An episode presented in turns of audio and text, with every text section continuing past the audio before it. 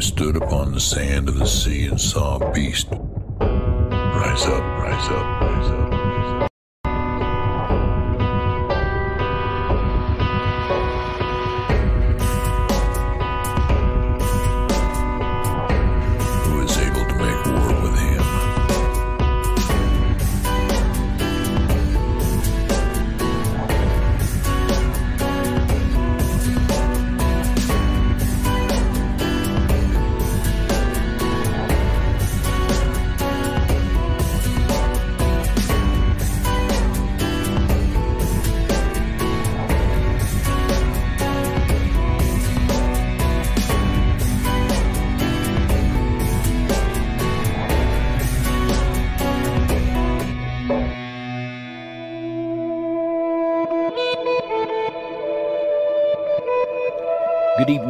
Everybody, and welcome once again to the Midnight Ride. My name is David Carrico, and it is my great honor once again to welcome each and every one of you into the Puritan Barn for the Midnight Ride with my co host and friend, my tinfoil clad friend, John Pounders. Tonight, Conspiracy Corner, Flat Earth. And let's get real for just a moment.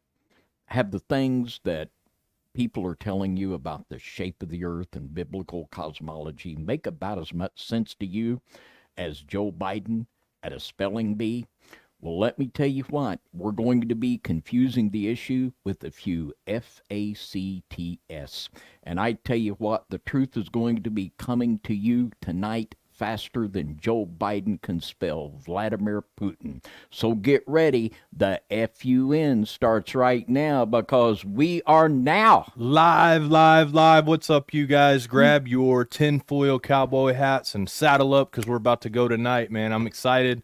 Tell us where you guys are from in the chat. We also have a poll in the chat. 560 people have voted so far. Get your vote in.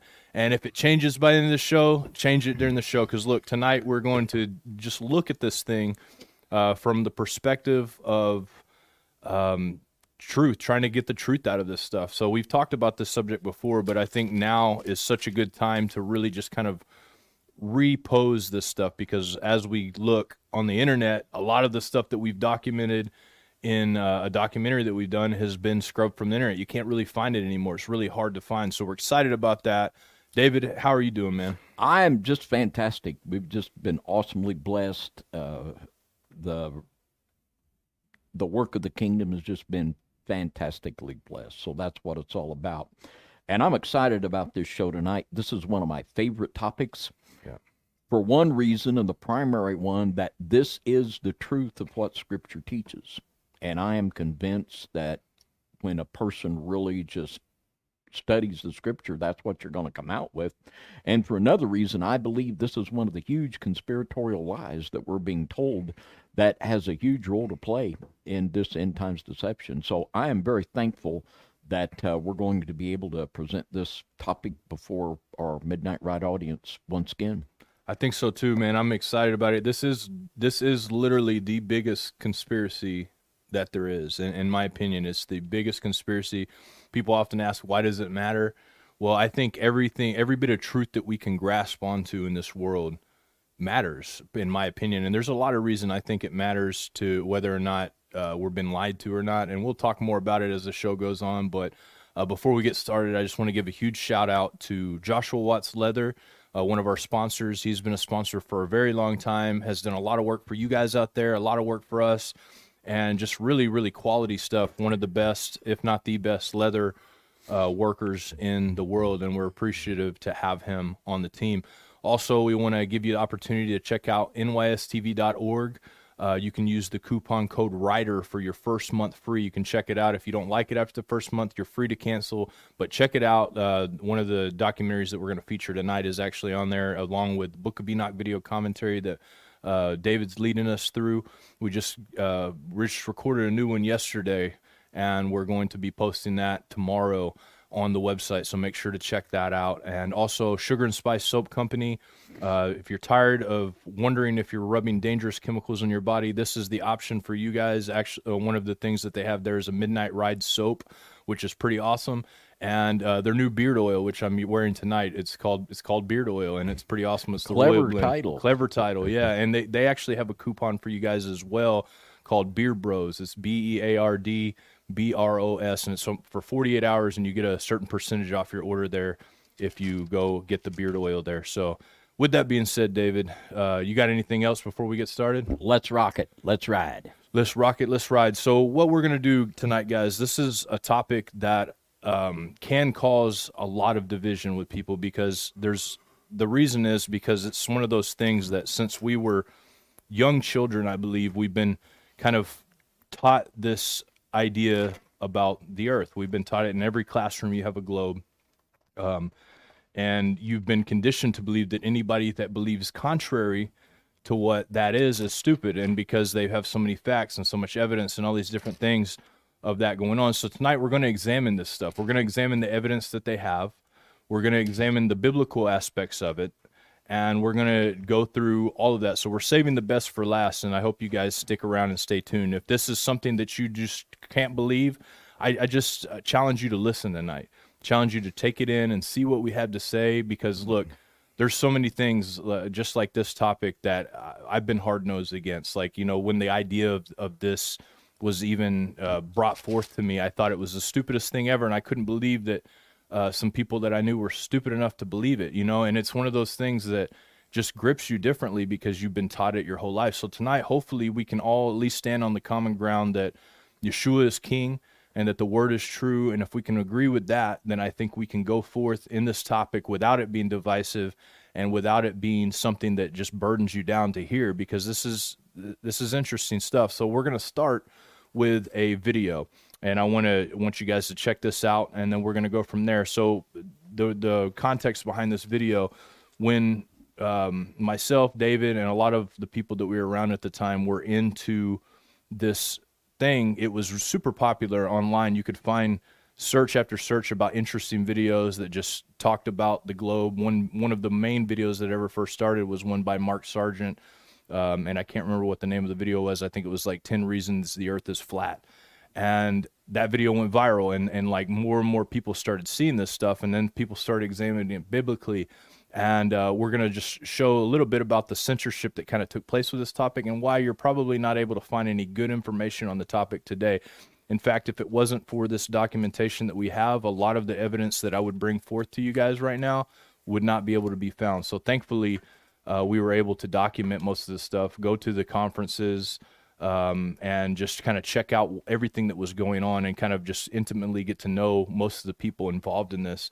And so here we're going to check this out and we'll be right back.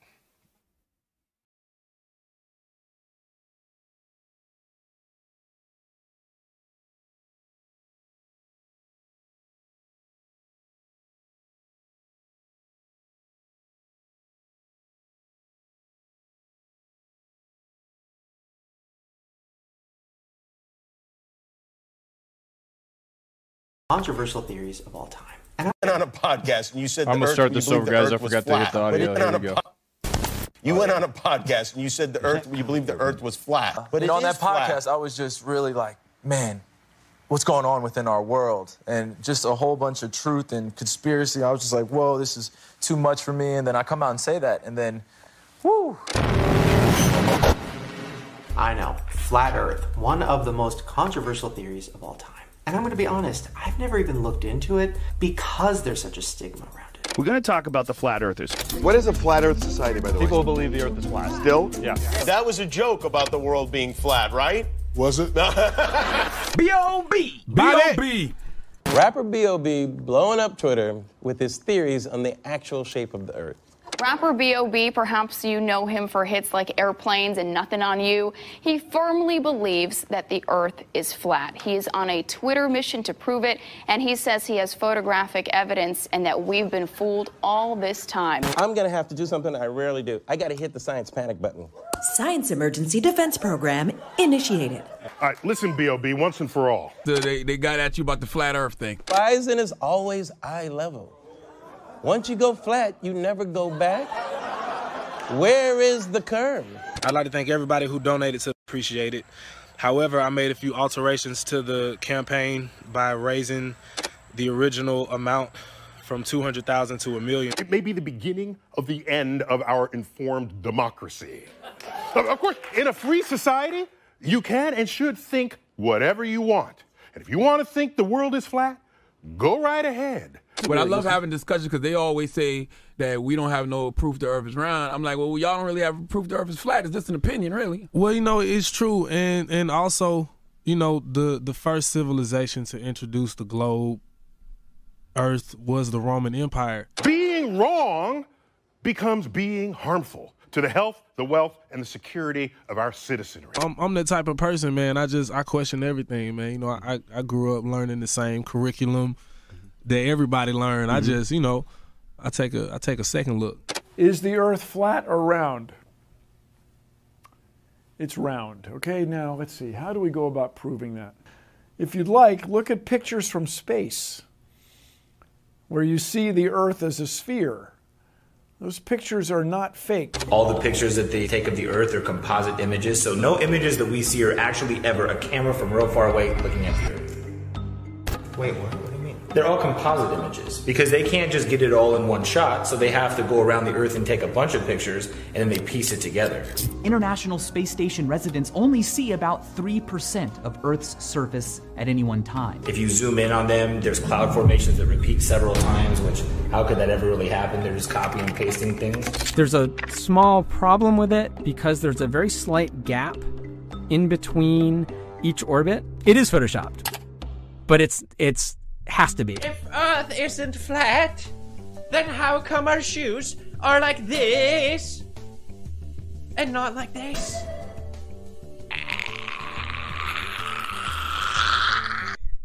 I'm just playing around, guys. We're just having fun here. Laughing at flat eartheners. How original. How clever. Takes such bravery to be such contrarian in today's society. It was in the 16th century that the Earth was shown to be a ball. Uh, but it was known to be a ball by a lot of other people before uh, Copernicus in the Western world. For centuries, a flat Earth was accepted as certainty until science and sailboats said otherwise. Then all of a sudden, when you started looking up on Google and YouTube about the flat Earth, where six months ago, a year ago, it was all pretty cool videos that gave you reasons to believe maybe this is a possibility. Yeah. But now when you Google it, it's all sketches about how stupid it is, or like people are so dumb and I can't believe people believe this. So it's almost how do you stop information from spreading? You discredit all of it by flooding the information highways with the debunking stuff, or you're crazy if you believe this. The government actually has a website called the Flat Earth Society just to spread bad information. Why would the government put out information to debunk something that's clearly insane? You know, because right when you Google it, if all you see is you're crazy if you believe this, why would you want to look further into that? So it doesn't ever let you get to the point of the theory that really has value. So this is that video kind of just explains a little bit about what we're talking about. I mean, literally 2018, 2017, you could find so much information, even NASA documents, etc., and they completely just shut it down. And you see from some of these videos, you have people like PewDiePie, which is the biggest YouTuber I think in history, uh, completely trying to make fun of it. At, at the 2019 Flat Earth conference that I attended, Logan Paul was there, and um, he went there with the pretending that he was really interested in the flat earth and and uh, even though we tried to you know warn i guess the person that was putting on the conference um, that he was probably going to make a joke out of it uh, he still was allowed to kind of go around and do that and he did make a big joke about it kind of just completely um, bashed everything to do with it and you saw people like bill nye people all these different people that were insanely popular doing everything they could to discredit uh, the idea that the Earth could be flat because they knew it was coming in such a wave that was intense. I was on a uh, chat one day, and there was twenty thousand people in the chat. The person chatting, and this had nothing to do with any flat Earth or anything. He asked how many people believe the world is flat. Out of twenty thousand people, eighty percent believed that the world was flat in that chat. There's a- and they even did polls in colleges, and a large majority of the kids in colleges believe that the Earth is possibly flat. So there was a huge move at one time that literally millions of people uh, took hold to, but you're not going to find that anymore right now. And it's pretty interesting the way that they've been able to censor. We've seen it a lot more in this year, year before, 2020, the censorship that they've been going on. But I think that the censorship that they've been doing has actually been given a leg uh, for this stuff to stand on. There was actually a poll at the height of the flat, flat Earth surge, and this was done on a national news network that said 20% of Americans believed in flat Earth. Now, that's a huge figure. Yeah. What would it be now if people would have the true facts to look at?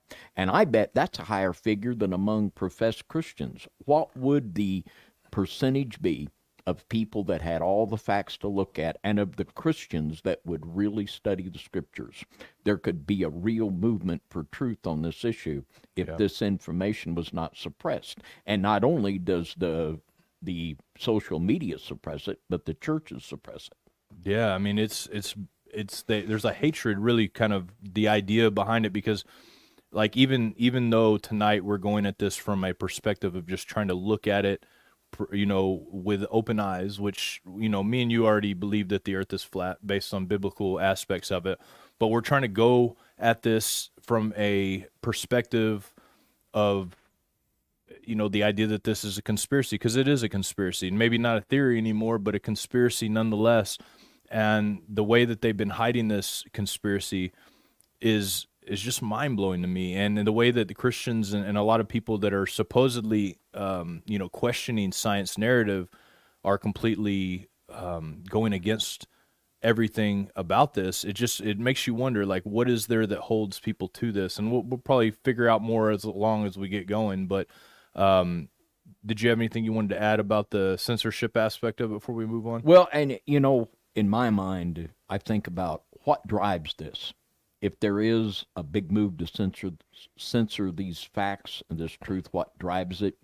And there's a, a, a book I just started reading today, Confusion in the Cosmos by Miguel Stefano. And there's a couple quotes in here that I might share from Neil deGrasse Tyson. Yeah. And he says, Neil deGrasse Tyson said, The more I look at the universe, the more I'm convinced there is no God. Mm. He says, God is an ever receding pocket of scientific ignorance. Now, could the real drive behind this be hatred for the Creator God and His Word? Is the same thing driving this misinformation that is driving the suppression of the teaching of biblical creation against evolution, I think it's the very same thing. And when you look at the people that are on the forefront of suppressing this, they hate God and uh, they don't like that. They're just God haters. That, I mean, that's that's exactly what it is. And people always ask, "What's the motive? What's the mo- why would they lie to us about this?" And you hit on it right there. Yeah. because they're trying to hide God, hide his his creation and what He's done in this world. And people will say, "Well, I believe whether or not this this is this or this is that." But that quote you just quoted, there's the globe is a reason a lot of people don't believe this idea that we have something hurling through space at thousands of miles an hour, um, spinning throughout, and just everything's expanding. We don't know how big the universe is. All these different things lead us to believe that we are just this speck that really, in the whole scheme of things, is doesn't matter because if you can believe that the world is just, you know, the universe is just ever expanding, nonstop, creating new life, which is what evolution teaches us, just constantly things are popping up then you know really who are we in this whole thing right? There's there's that's the way it can really uh, cause people believe. In fact because of this uh, the idea of flat earth i have seen a lot of people that were atheists formerly atheists come away from atheism towards belief in the bible because of the way the bible explains it and which we'll get into at some point tonight. So all right with that being said we're going to watch this next video. This is about nasa's moon landing because uh, in this video, Mark Sargent, when we interviewed him in uh, northern Indiana, we talked. I talked to we talked to him, and he said this in the video you're getting ready to see. But he said that you know don't even talk to somebody about flat Earth if they see how they feel about the moon landing first, and and I think that's really important. So we're going to look at the moon landing. Uh, most people, I would say nowadays, that have seen the technology that we have and that have the skeptical eye, probably don't believe in the moon landing. But there are still people that do believe that the moon landing was legitimate. And uh, so you guys be the judge. We're going to look at this tonight and, and just kind of see this perspective. To me, it looks the fakest thing I've ever seen in my life, you know, and everything that they do to explain it is just so fake. But um, let's watch this and we'll talk about it. Don't even bring up flat Earth to somebody until you check out how they are with the, the space program. So let's start with the Apollo program. Could NASA have faked the moon landing? What are some of the inconsistencies in the narrative that would lead people to disbelief? Apollo. Um, in fact, it's a, it's a litmus test for us. The moon landing is one of the most propagandized achievements of any nation. I mean, we just passed the 50th anniversary of the program. However, there are some interesting points of skepticism I have come to as I investigated the topic. Even if you believe we went to the moon, you must agree that if any deceptive practices can be found within the Apollo program, or any programs for that matter, then NASA is not trustworthy. Let's start with Apollo 7. As I was reviewing official footage of the mission, I noticed something I had not heard anyone speak on before. The view of the Earth is incredibly curved, conspicuously curved. The supposed orbiting height was 140 to 183 miles above Earth. The ISS allegedly orbits at 254 miles up. Let's compare the footage. Things that make you go, hmm. One point towards NASA being a bit deceptive. Let's move on to what the astronauts saw in space, because there seems to be some disagreement between them. When you looked up at the sky, could you actually see the stars and the solar corona in spite of the glare? We were never able to see stars from the lunar surface or on the daylight side of the moon. Are stars visible in space? The Apollo astronauts didn't see any. Uh, I don't recall during the period of time that we were photographing the solar corona what what stars we could see. I don't remember seeing any. Just look at how Neil Armstrong reacts to Michael Collins when he, out of hand, answers the question about stars. I don't remember seeing any. The entire duration of the moon landing. He was in the spacecraft above, but he doesn't remember seeing any stars. I don't remember seeing any. But those on the ISS somehow did. From Mark space. Cameron. This is from Mark Cameron. Whilst in space, have you ever looked away from Earth into the black void? Yeah. Uh, Yeah, So yeah, yeah, because the you can see yeah, Yeah, because you can see the stars. Oh, yeah, Uh, yeah. You know, and, and uh, pretty much all the time you can see Yeah, the stars. The sky is uh, a deep black uh, when viewed from the moon, as it is when viewed from uh, cislunar space, the space between the Earth and the moon. The uh, the Earth is the only visible object other than the sun that can be seen. space and you're on the sun side of the orbit, uh, the sunlight washes out all the starlight, so you can't see any stars, just like here on Earth. There were none filmed in the spacewalks. Yet we are told by others they are very much visible even in the light of the sun. There's all the there's all the stars there, and the cool thing is about it, you can see it during the day. Yeah, you can, and there's more than stars. You can see planets. You can Right. see moons. You, you see the ga- the gas uh, Magellan clouds of Yeah, the yeah, Milky you Way see the galaxy. Magellan- Pretty much all the time you can see Yeah, the stars. Then when you look out into deep space away from the sun, it's the darkest black you can imagine. Which is it? Hmm.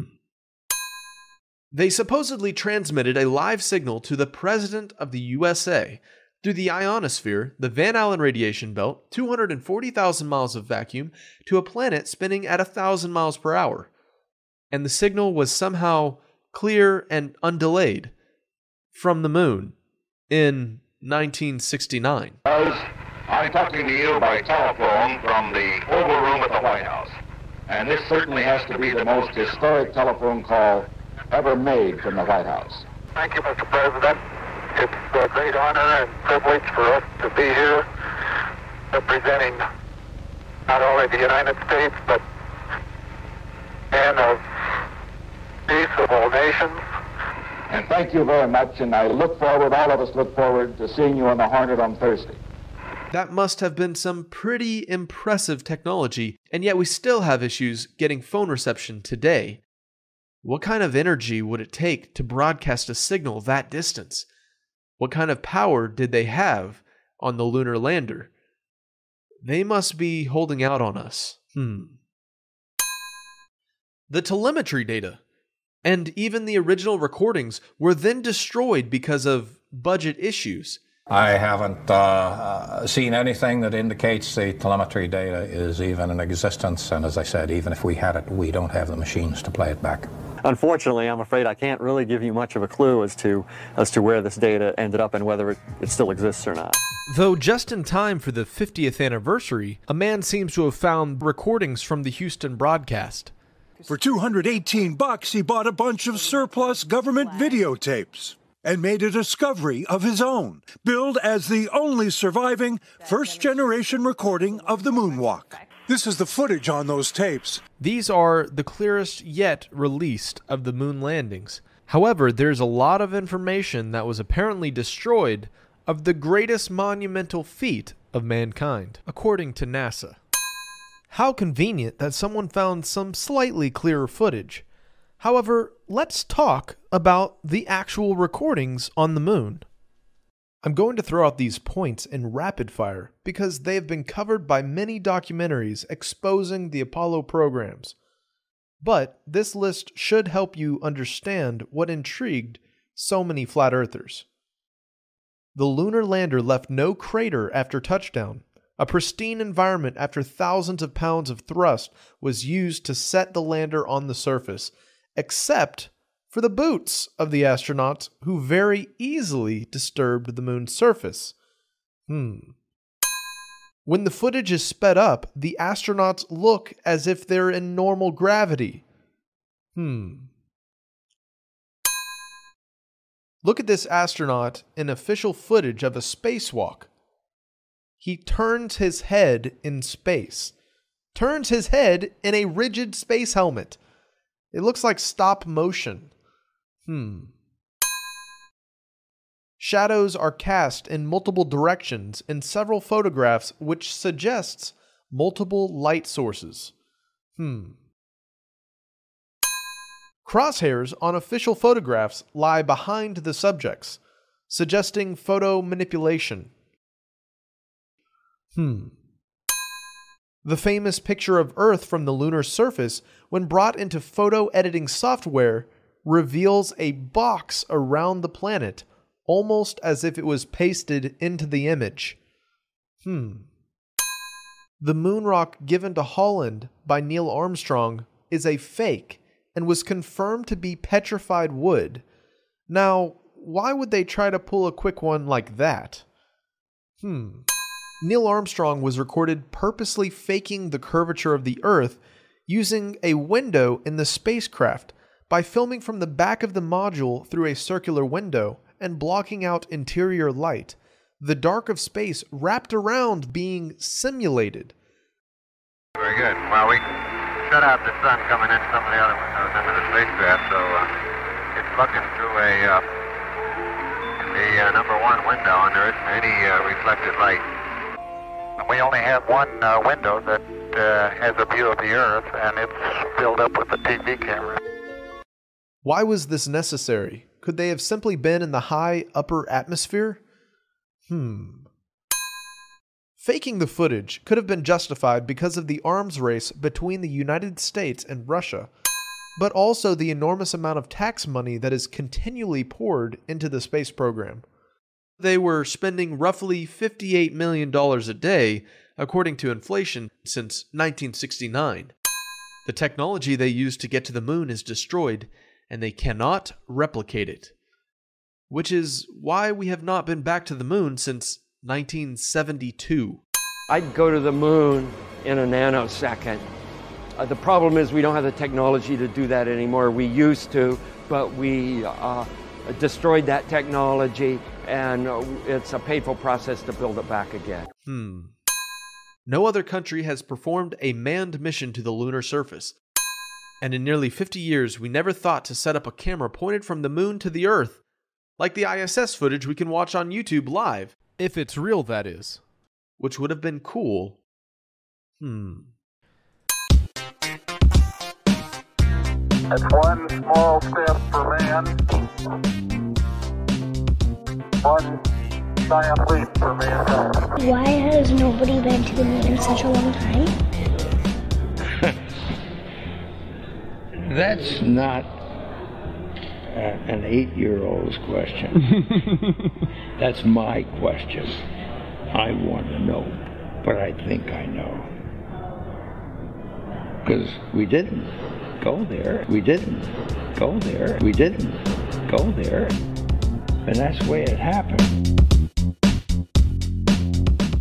No, this is a secret I've been keeping for almost half a century. On July 20th, 1969, Neil Armstrong and I pulled off humanity's first extraterrestrial prank. Why don't you just put the end to the record in the argument and put your hand on the Bible, swear to God you walked on the moon. Mr. Sibrel, knowing you, that's probably a fake Bible. Well, you're talking to the wrong guy. Why don't you talk to the administrator at NASA? We're passengers. We're, we're guys going on a flight. I don't hit people, but you're going to be on the deck unless you get. I'm heading out. I Come on. appreciate it. And get the hell out of my house. Well, I hate your stuff and get the. Why don't you quote me and say it's bullshit? And the shadows in the wrong place. I don't give a, I don't give a damn about all that shit. You're the one who said you walked on the moon when you didn't. Calling the kettle black if I ever thought of it. Saying Will I you misrepresented get myself. away from me? You're a coward and a liar and a thief.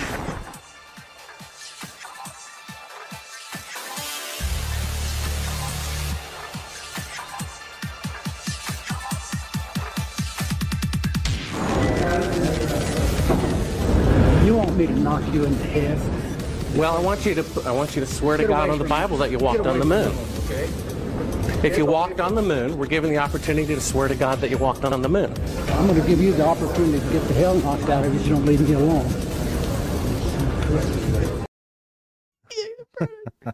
So yeah, I mean, when you look at a lot of this stuff, and this isn't even everything, David. There's way more Oh, uh, yeah. for just for the moon landing. I mean, there's a there's a guy that wrote a book called uh, "Funny Thing Happened on the Way to the Moon." I think is what it was called. Just a bunch of stuff that just doesn't add up. But this is this is what we're working with here now. Back then, I can understand people believed it. It's like, oh, you know, we made it there. But now, when we know what technology was back then, we know where technology is now, and we have the tools to kind of discern uh, this stuff by looking at pictures better, looking at stuff closer.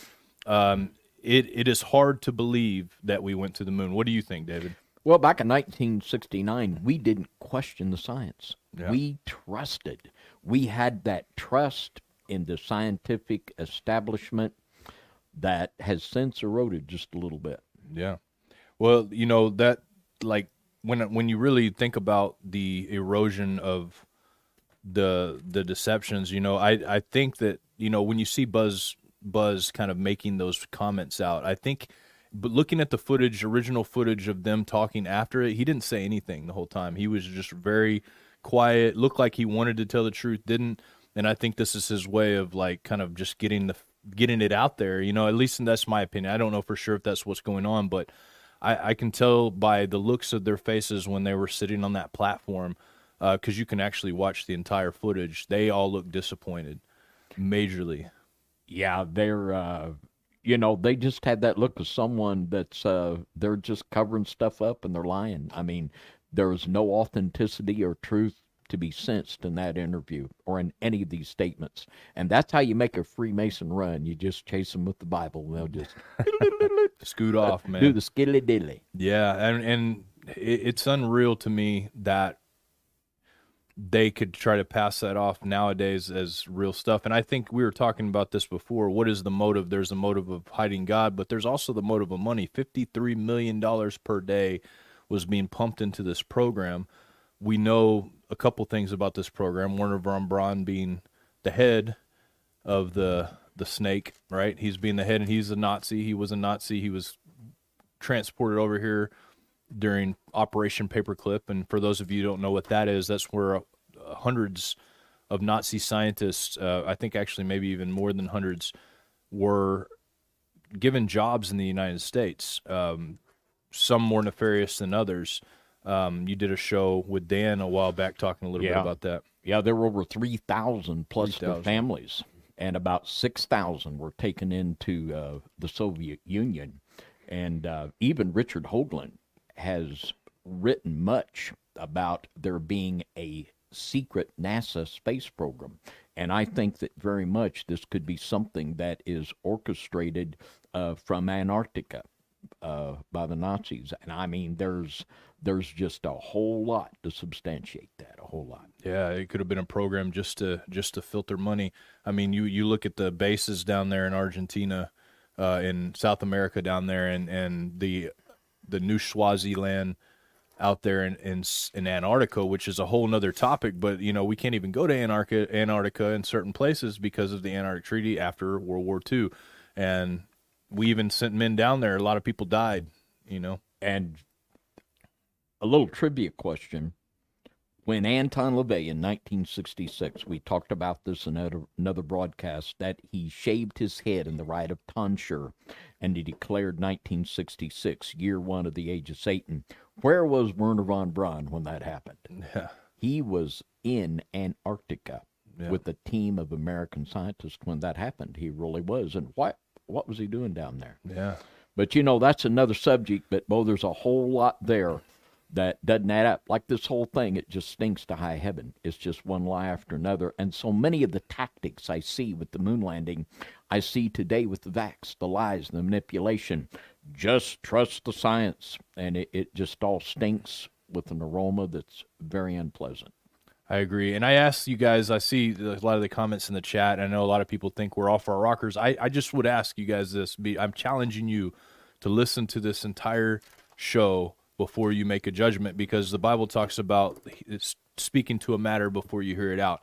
And I promise you that we will show a 100% biblical evidence uh, about the about the world that we live in, and we're going to show more evidence. So a lot of the, the comments that I that I've seen, well, just because they faked the moon landing doesn't mean they're faking the rest of the stuff. And so, with that being said, let's move on to our next video so we can kind of just see if that's the case. and it's not just the Apollo program because once you can do the Apollo program, in fact, I ran into somebody uh, a couple of years ago and I loved it. He was he was on air and he goes, "Well, just because the Apollo is fake doesn't mean like the ISS is." Uh, the plan that NASA has is to build a rocket called SLS, which is a heavy lift rocket. It's something that is that is much bigger than what we have today, and it will be able to launch the Orion capsule with humans on board, as well as uh, landers or other uh, components to via, to destinations beyond Earth orbit. Right now, we only can fly in Earth orbit. That's the farthest that we can go. Only 536 people have ever been to space. That is 0.0000067% of the living human population have been high enough to see curvature. Of those, only 24 people have ever been beyond low Earth orbit, supposedly. And this new system that we're building is going to allow us to go beyond and hopefully take humans into the solar system to explore. So, the moon, Mars, asteroids, there's a lot of destinations that we could go to, and we're building these building block components in order to allow us to do that eventually. The technologies that we're testing out on space station are definitely helping us with our goals of going beyond low Earth orbit. So we have a really robust exploration program. If only 536 people have been to space and seen the curvature with their own eyes, then are these relatively few individuals trustworthy? We're going to review some footage of the 0.0000067 people who are the only humans to witness curvature with their own eyes. And this is a fact. Anyone else would have had to reference the imagery and video produced by these people and their agencies. The issue is recordings like this one, where this astronaut's hair seems permed. See the hair? See the hair? Why isn't it flowing all over the place in the absence of gravity? Or this moment here, where a cable is grabbed to stabilize a spinning astronaut. It almost looked invisible. Your eyes aren't fooling you, even though they wanted them to. Look closely.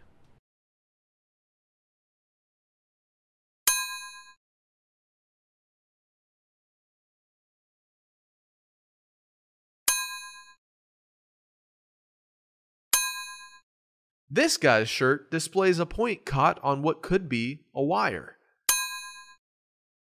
Look closely.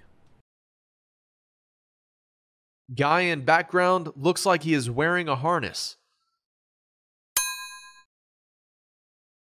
Augmented reality is also a supposed deception on the ISS.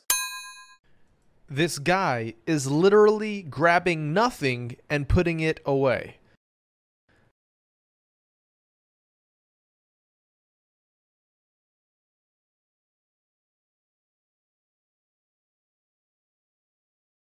That guy in the background is in front of a blue screen in what looks like a set to fake space footage. Looks like this same astronaut on the ISS playing with water. Weird.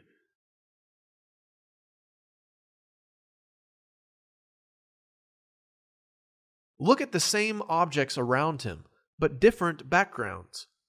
Metal pole and wire here, and a metal pole and wire here. This astronaut is playing with something out of a video game. So, what about astronauts? The space shots are actually sh- shot in a swimming pool, and they are shot in a place that's called the NASA Neutral Buoyancy Lab. NASA's Neutral Buoyancy Lab has a mock up of the ISS in a swimming pool that some suggest is used to film spacewalks. I was told my tax dollars were going to murdering monkeys in space.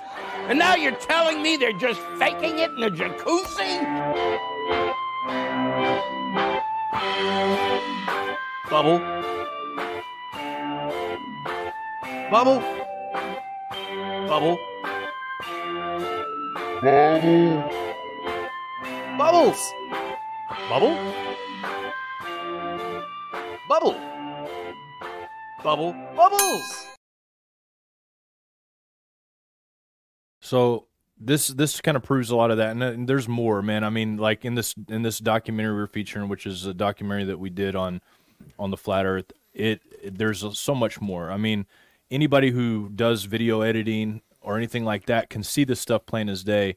Uh, it's it's usually the people that don't know a lot about editing that can try to pass it off as something this or that. But one of the biggest shots that I saw in that that really struck me because I one of the arguments everybody used. Well, what about when they're doing the videos where they're playing with water and it's floating? It was amazing. You see them willing old Senior Bush out there in his wheelchair, and in the back you have the blue screen and the same video where the guy's playing with water. I mean, it, you can't you can't make this stuff up. It's just so crazy to me what they're trying to pass off, and they're not even really good at it, in my opinion. I think I feel like I could do a better job of faking this stuff than they are. Maybe they should hire me to fake it. I don't know because Yeah. they're not doing a very good job. Well, once they have your trust, you will watch this without ever looking for these inconsistencies. But once you begin to question and you begin to look and examine objectively, this it just falls apart. It just breaks it down. just falls apart totally. Yeah, I mean, I think that I think that people want to believe in the space because it's always that you know I know as a kid I was like, man, I want to go to space. I really want to do this. This is so cool. And I don't know. I think everybody at some point, especially if you were a fan of like Star Wars or any of those Star Trek movies or anything like that, you really had this this nostalgia when it comes to space and the idea behind it. But um, you know, NASA is just one of the legs of this whole thing. Obviously, we know that this theory goes way back uh, with Copernicus and probably people before that. And I know you did quite a few talks, David, about this theory and the occult stuff behind it. Can you do you mind giving us a little bit more insight into Copernicus and into uh, some of the ideas that these people had? Well, the and, and it goes back to Pythagoras, and Pythagoras, who popularized in the mystery religions the heliocentric concept of the universe, he is the father of Freemasonry. He is the father of Gnosticism. He is the father of all things foul and dirty, to just make it short. And it doesn't come from the Word of God, it comes from occult theory. This idea of heliocentricity and the spinning ball earth. And from the Word of God, as you're going to show in the end of this broadcast, it's very different. The only way uh, that you can believe that the earth is not uh, just like in the wonderful thumbnail that was a drawing by Adam, that it is base it's flat, it's got a dome over it, and it, the picture that Adam has in this thumbnail, he has even the waters above the firmament, which is very biblical.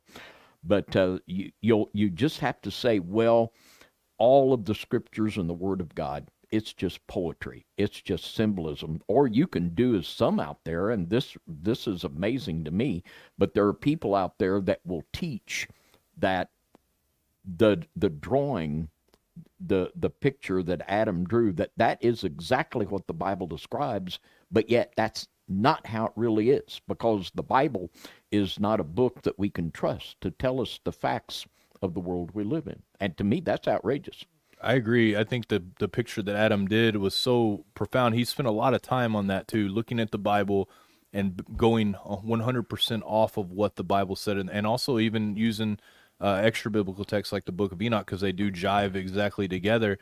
And um, I remember when you commissioned him to do that, and he did such a wonderful job of it. Speaking of that, you can order that print. The links in the description. You can get a 15% off code. But if you actually put hashtag Midnight Ride when you share on Facebook or Instagram, if you share this video and hashtag Midnight Ride, uh, we're giving away one of one of the prints free. He doesn't. I mean, these pictures are big. They're big, full size prints, beautifully done. So make sure you guys get your opportunity to get that.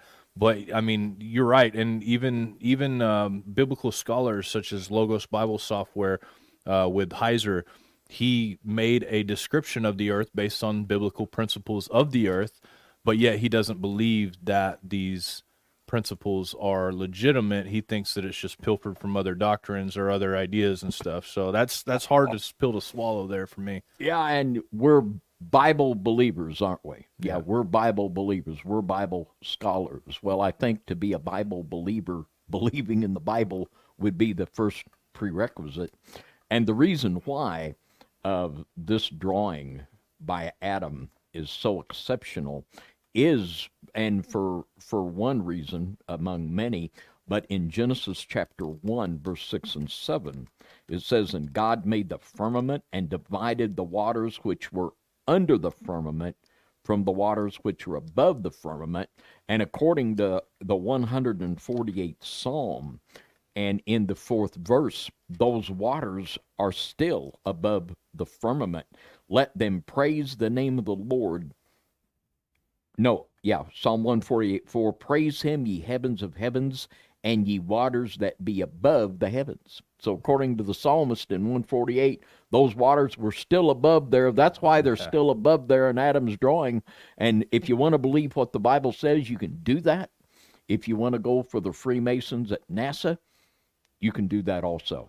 But just remember, you get after them with the Bible, they're going to run. They're going to run. They're going to cuss you. They're going to threaten to hit you, just like we've seen. But oh yeah, it's the way it is.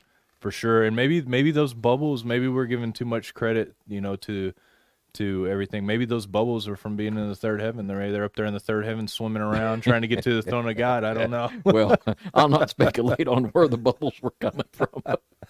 yeah, it's it's unreal, man. I mean, the more you look, the more I look at that footage. I've even watched the the live uh, ISS feed before, and I'll see loops of things that are happening, or you'll see like some weird glitches and stuff. It's just like you know, this isn't real. Like, I mean, may, there may be uh, a satellite flying in low orbit, which I believe there's nobody's been outside low orbit, but they may literally be up there filming down on the Earth.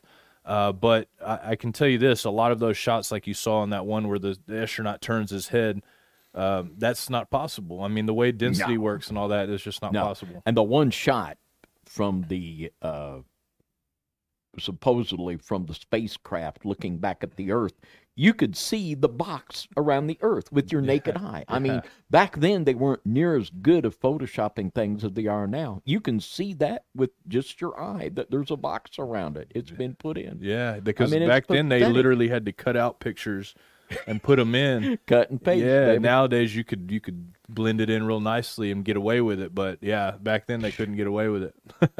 so, with that being said, we're also going to talk a little bit more about things that we can do to test because uh, so science itself is the what science should be called is the testing of things retesting and coming up with the same answer over and over again there should be a valid way to test things without um, without having to be one of the point zero zero zero zero whatever five six percent of the population that's been outside of supposedly been outside of low orbit. There should be a way to test things, and there is. And this is this is another uh, concept here that will blow your mind because it's just like this is this this is so uh, profound. Okay, and a lot of people have done these tests, and, and I want to be clear that um, you can do these tests yourself. You don't need us to tell you that you can do this. You also don't need NASA to tell you what things are. You can test these things yourself. Simple tests like curvature. So we're going to watch this, and then we'll come back and talk about it a little bit. This is from Joshua Nowicki.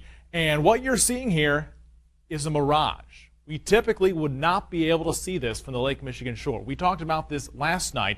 Conditions are right on the lake that we're actually seeing a mirage of the Chicago skyline. Very interesting here. Here's what's happening. This is a, a good example of a superior mirage. So Joshua was on the Lake Michigan shore. He was looking towards the west, and Chicago's beyond the horizon. Should not be able to see it. However, with the right conditions, we have an inversion. We have cold air near the cold lake water and some relatively warmer air above it. This will bend the image of that uh, skyline back towards the viewer. And so typically we would not be able to see this. This image would be viewable from much, much higher in the sky up in space. But instead, we're able to see it on the Lake Michigan shore. The official math given for the Earth's curvature is 8 inches per mile squared. And when people can zoom in on objects that are supposedly hundreds or thousands of feet below the curve, this creates some major questions. Thousands of recordings began surfacing online as people began to bring back ships and other objects from over the horizon. Using special cameras like the Nikon Coolpix P1000, rigging them to view in infrared, which cut through atmospheric distortions and allowed people to see even further than science would have us to believe is possible. We do have a rare view of Milwaukee for you. It comes from the other side of Lake Michigan. Now check out this picture. It's Uh-oh. of the city lights that were taken last Thursday night in Muskegon, Michigan, some 70 miles away from Milwaukee. So why does Milwaukee look so close? Well, scientists have a name for it, but it's best explained as simply a mirage. 13458 was the elevation for the distant mountain range. And from this other place right here, which is at 2820, and just to confirm, yep, 9251 and change, so 9252, let's just say, round it up. That's the altitude of the um, photographer. So we go to, let's just go ahead and copy that.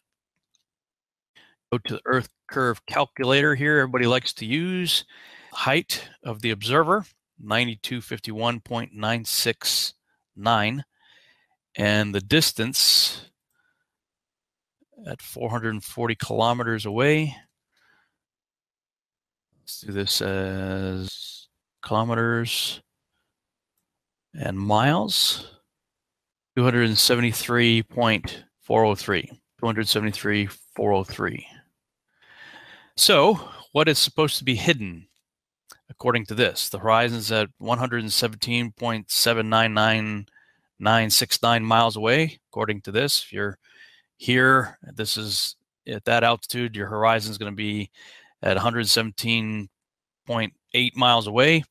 And the target over here should be 16,140.1805 below your ability to see it. So let's do something else here. We'll use a little calculator here and see what the difference is. 16140.1805 subtract the height of the mountain which was again 13,458.005 so if I'm understanding this correctly, then the top of that mountain range should be 2,682.1755 feet below the curvature. In other words, about a half mile below the ability of the observer to see it. In an age of digital manipulation, it became important for me to witness the curvature with my own eyes. Science is observable, repeatable, and testable, right? Unfortunately, I still have yet to see the curvature with my own eyes, perhaps because of my own visual limitation or lack of altitude. What about from planes or from a higher elevation? Growing up, I had flown numerous times from Asia to the USA, and I remember staring out the window on those long, cramped flights. The horizon always seemed to be at eye level, never sloping away. As I investigated, I realize that outside of footage from government agencies and people directly involved in those operations, like astronauts, it's pretty hard to find somebody who's seen the curvature with their own eyes. What we do see is video distorted with something called a fisheye lens, which makes the horizon wildly fluctuate between concave and convex. High altitude balloon footage without such lenses began to reveal that at heights of 120,000 feet plus, no curvature was visible.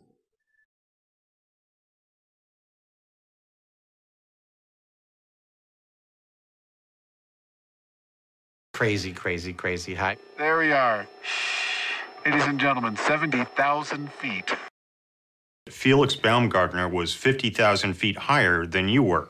Felix Baumgartner is going to get his heart broken over the curvature of the Earth. Oh, how I can't wait to see the curve. Couldn't see it from mountains, couldn't see it from plains. Now at 128,100 feet, this balloon ride will give me what I want. What? It's flat? Houston, cut to outer fisheye lens camera ASAP. I've been catfished. False advertising. Ah! Curvature relationship expert Neil deGrasse Tyson comments on the relationship. With a really wide angle lens, which curves horizontal lines. So in the photo, you see this curvature of Earth's surface. Wow, he's in space. Look at that. No, he's not. At that height, you don't see you don't see the curvature of the Earth.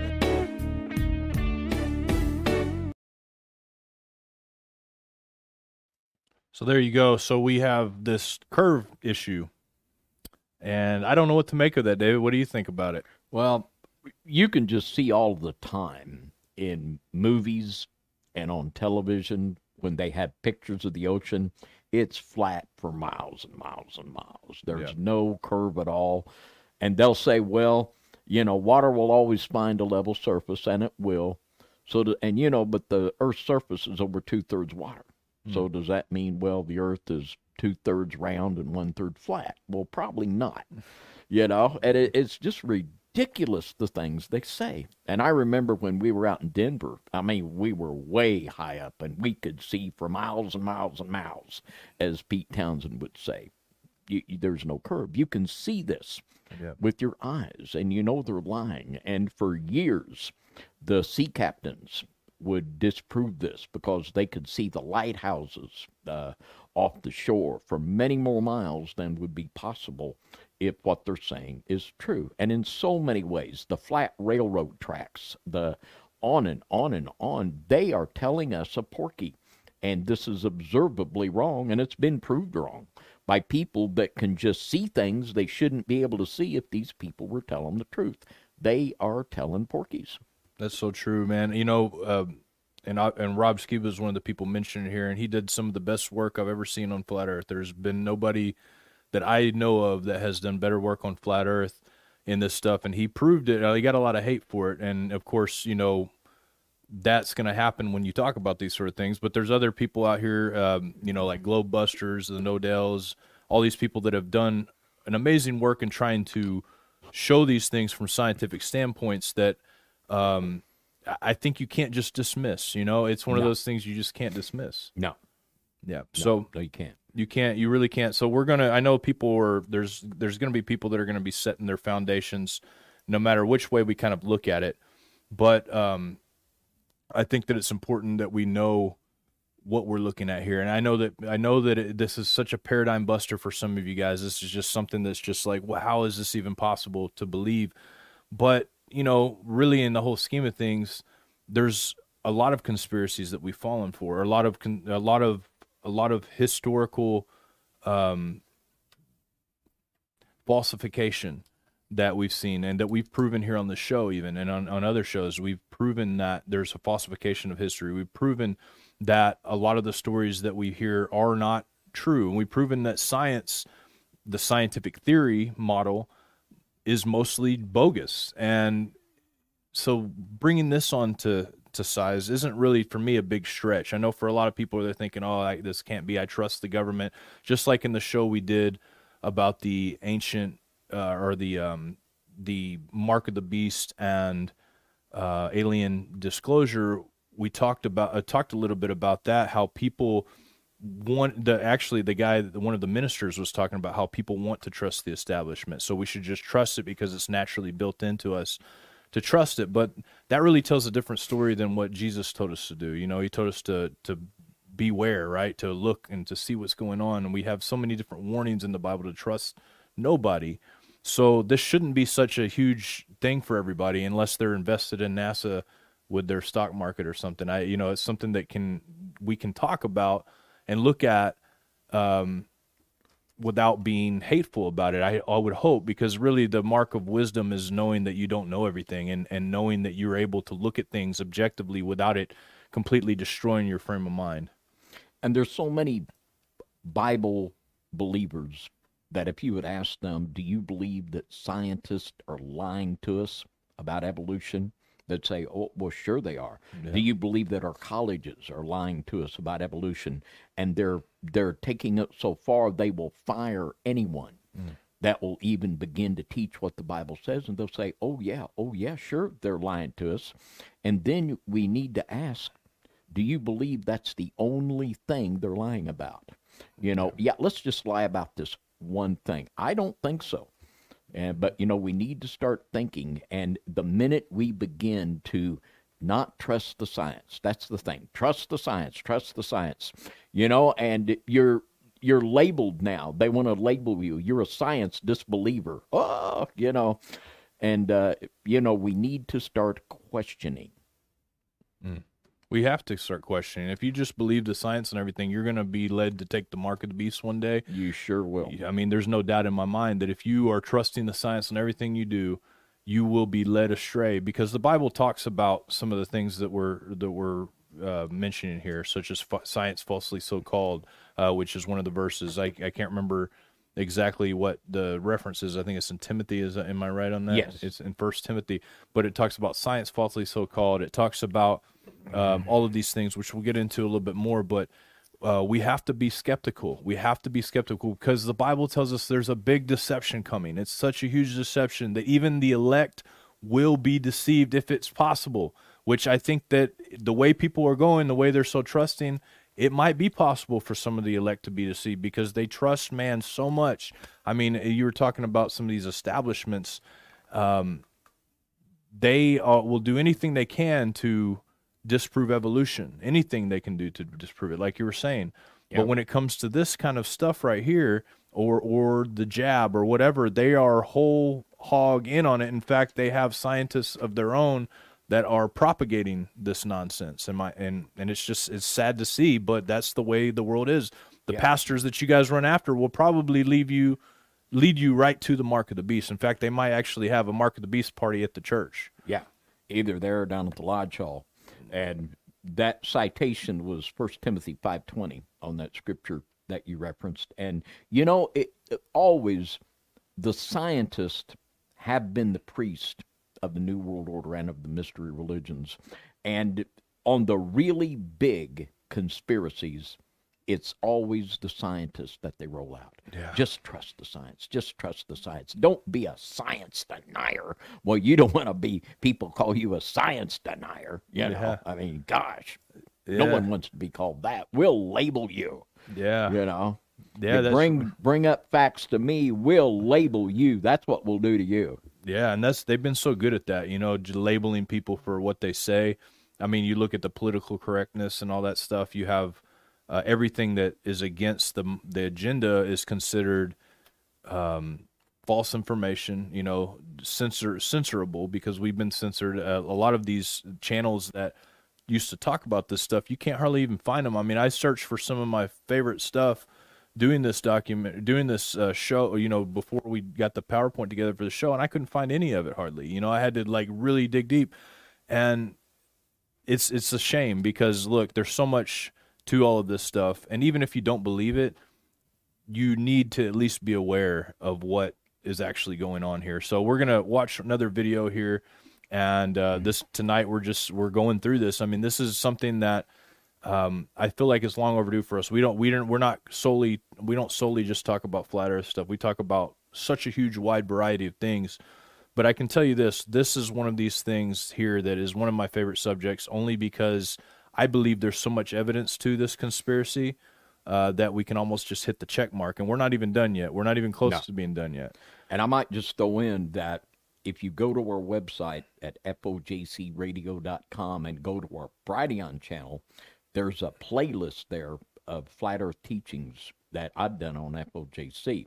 But a lot of our new listeners, this could be a new subject for you. So I think it's really good for us to bring this back on the table and to expose this because I tell you, this is really something you need to look at. This is not a little issue. This is a big issue, in my opinion. That's so true. So here we go, guys. We'll be right back. Check this out, and we'll come back to talk about it. Let's know what you guys think. This next point I found extremely interesting. Official documentation claiming the Earth is flat, and that mathematical equations used in aeronautics assume a flat, non rotating Earth. Check these out. This is a CIA document sourced from the Russians, and it's titled Dissertations Defended in the Scientific Council of the Institute of Physics of the Earth. In the document, it mentions a near sun and a formula that is derived on the assumption of a flat Earth. This United States Army document from the Army Research Laboratory on the propagation of electromagnetic fields over flat Earth mentions transmitters placed on the surface of a flat, idealized Earth. In one of its figures, it also mentions flat Earth. In another Army Research Laboratory document, it depicts a diagram showing a flat Earth, crepuscular rays that we mentioned earlier, and a near and localized sun. Here's another document on projectile flight dynamics, and the equations in the document assume a flat Earth.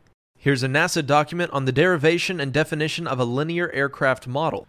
Introduction This report details the development of the linear model of rigid aircraft of constant mass flying over a flat, non rotating Earth.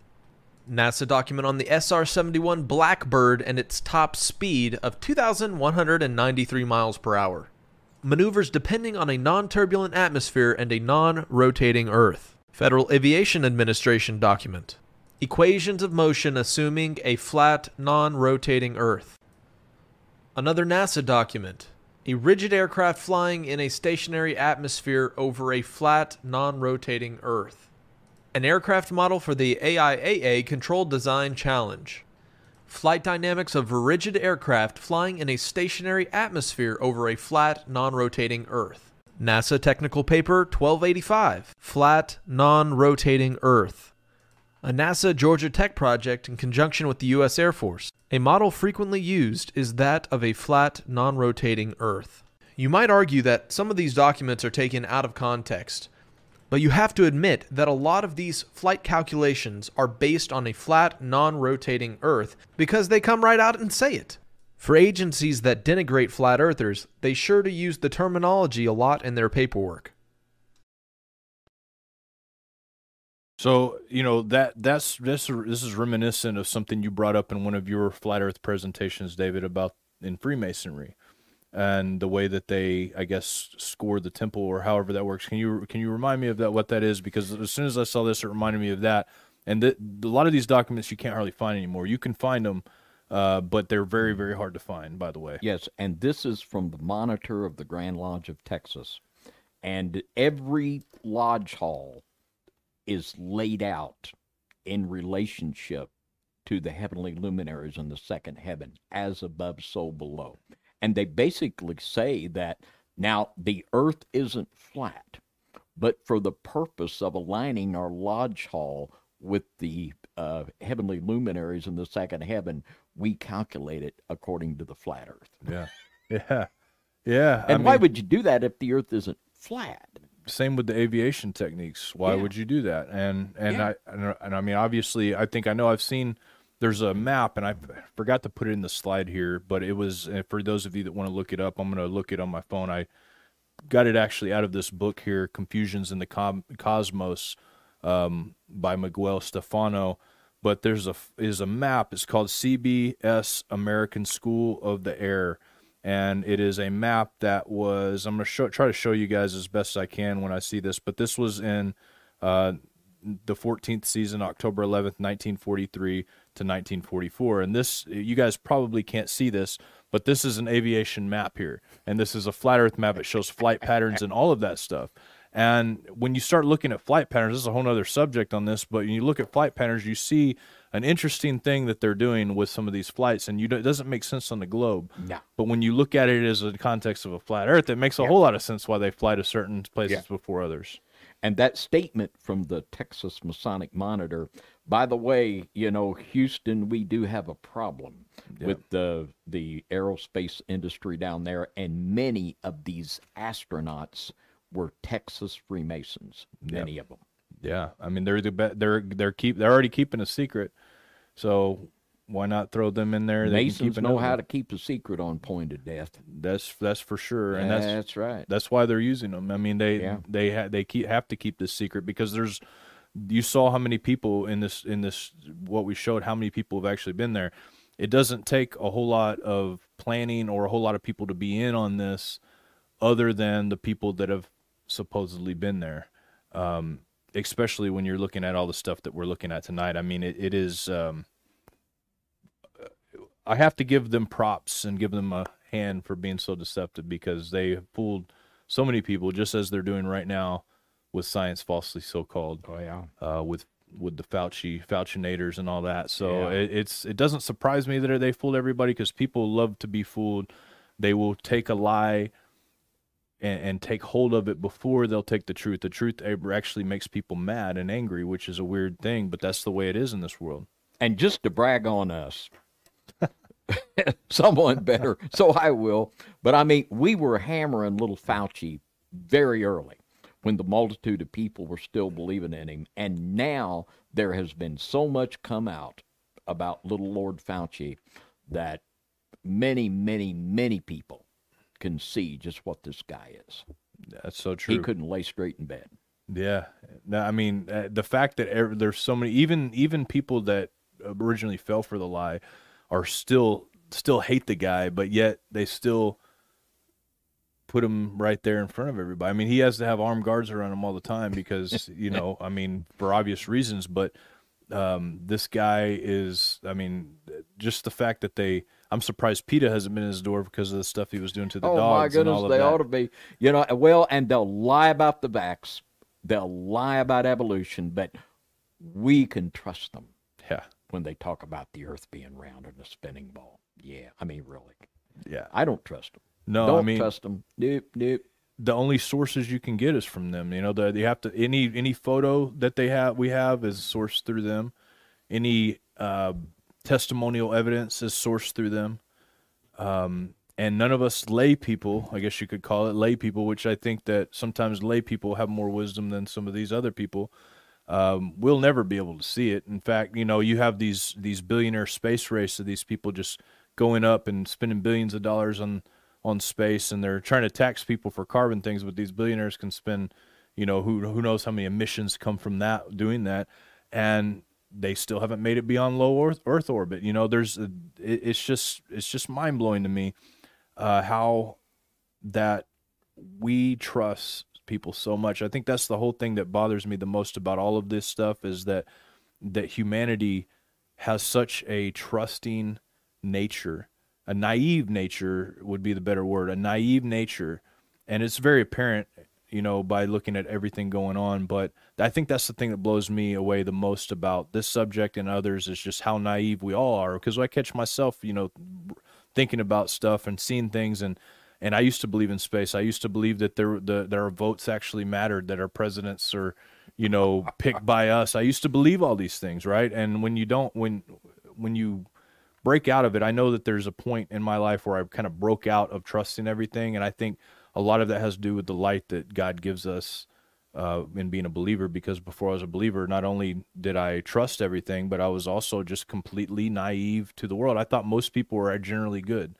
I, I really did think that, and Yeah. I think that's the mother of of a lot of the the occult, the cults out here. The, people, the reason people fall for cults, the reason people um, get into really bad situations where they are robbed or they are murdered or whatever is because they're so trusting. And we just, you know, if I can't stress anything enough on this whole show, which we still got more to go, and I, this is going to take a little longer than normal this show, I think, because I'm only partially through here, but um, if there's one thing we can take from the show is that being naive will kill you, and it can and it can literally disqualify you from understanding the deception that's coming that will deceive the entire world. So with that being said, we're gonna watch another video. You got we got video tonight. That's the good thing about Conspiracy Corner. We got little videos we get to watch and hang out and have fun with. So grab your popcorn. I got my coffee right here. Hopefully you guys got some coffee because we're gonna keep going here. Apparently 66,600 miles per hour. The curvature in one mile squared is 0.666 feet. The Earth is on a 66.6 degree tilt. Earth's axis of rotation and its plane of orbit around the Sun is 66.6 degrees. The polar circles, located near the poles of the Earth, are at 66 degrees in the north and south latitudes. No matter how you look at it, the dreaded number 666 is all over the heliocentric globe model. So that right there is enough to kind of make me take pause when I looked at this and, and I realized that there's actually a lot more to it. Like in this slide here, there's if you want to screenshot this, you can. I'm going to go through all of it, but um, the way people do the numbers and everything, you have so many uh, six six sixes in this whole thing that you have to take a closer look at this. And and I kind of took a closer look at this. Now I'm no mathematician, nor do I understand everything about it, but I guarantee somebody here listening tonight might be able to help us out a little bit here. So I'm going to move on to this next thing here, and And I'm I just go ahead, say David. real quickly, like w- we mentioned Pythagoras being the big promoter of the spinning ball paradigm among the secret societies. He was the mathematician. Yeah. And uh, it just went from there. And these people are just like Pythagoras. They are God haters. They're God haters. They're members of secret societies that are just as motivated as Pythagoras was to keep the truth from the people. Mm. So true. Um, they're they're motivated to do it for a lot of reasons, I think. But I can tell you that the the idea that Pythagoras brought forth and Copernicus and all of these old occultists that brought forward the the globe Earth, the math behind it is interesting because it works two ways. There's ways because I, I actually in, in this documentary I don't have that part of the video, but it shows how the way the shadows are formed, the way the it can be calculated either helio or geocentric. The calculations are the same um, on that. And to me, I was like, how does that make sense? How does that matter? And I think I might have figured something out here. I want you guys to check this out because I, uh, like I said, I'm no mathematician. I am just a guy that likes to research and likes to study. But uh, one thing that I found out and that, I've been studying for a long time is uh, to do with the Fibonacci sequence, or a lot of what a lot of people call the golden ratio. Because in artwork, the golden ratio is important. In almost every bit of architecture, whether it be the pyramids, etc., this is used in the art. Okay, so you have a you have this Fibonacci sequence. You have this these what proportions that are natural in all of the world. God used these proportions to build human bodies, to build ants, to build flowers, to build everything that from everything that we see in the the hurricanes to the way things operate in the world, all use these calculations, and that's because we have a, it has a common creator, right? Well, here's the difference in this. So let me go through here. There's a guy called um, Vin teaches math, and he uh, took the number six six and the divine proportion, did some interesting calculations that I think uh, there's something to this. And I've never seen anybody bring this up before, but I want you guys to check it out uh, because I think it's really interesting that we might have an inverse number here. I'm just going to play it before I give up too much of it. I don't want to do any spoiler alerts. So here, let's check this out. Hi, my name is Vincent, and today I want to take a look at the mathematical significance of the number of the beast, 666. Now, just for a little bit of background, although most of you probably already know, the number 666 in Christianity refers to the number of the beast, or as we could call the beast, the Antichrist. So, in some sense, this is the unholiest of numbers. Now, to analyze the mathematical significance of this number, I want to consider the divine proportion, also known as the golden ratio. And this number we denote by the Greek letter phi equals 1.618 0339887. In other videos, I do explore this number in greater detail, but just know that it's a number that pops up all around the universe, and it's one of the most mathematically significant numbers that we have. And its nickname is the divine proportion. So let's see how we could explore this number 666. So using a pocket calculator, you could type the expression sine of 666 degrees plus cosine of 6 times 6 times 6 degrees. And you could punch this entire expression right into your calculator, but to see how it simplifies, just so you could follow along easier, the sine of 666 degrees is negative 0.80901699 and also the cosine of 6 times 6 times 6 degrees, if we simplify this, this is the cosine of 216 degrees. That's the result of multiplying 6 times 6 times 6. And when we evaluate the cosine of 216 degrees, we should get the same thing. We get negative 0.80901699437.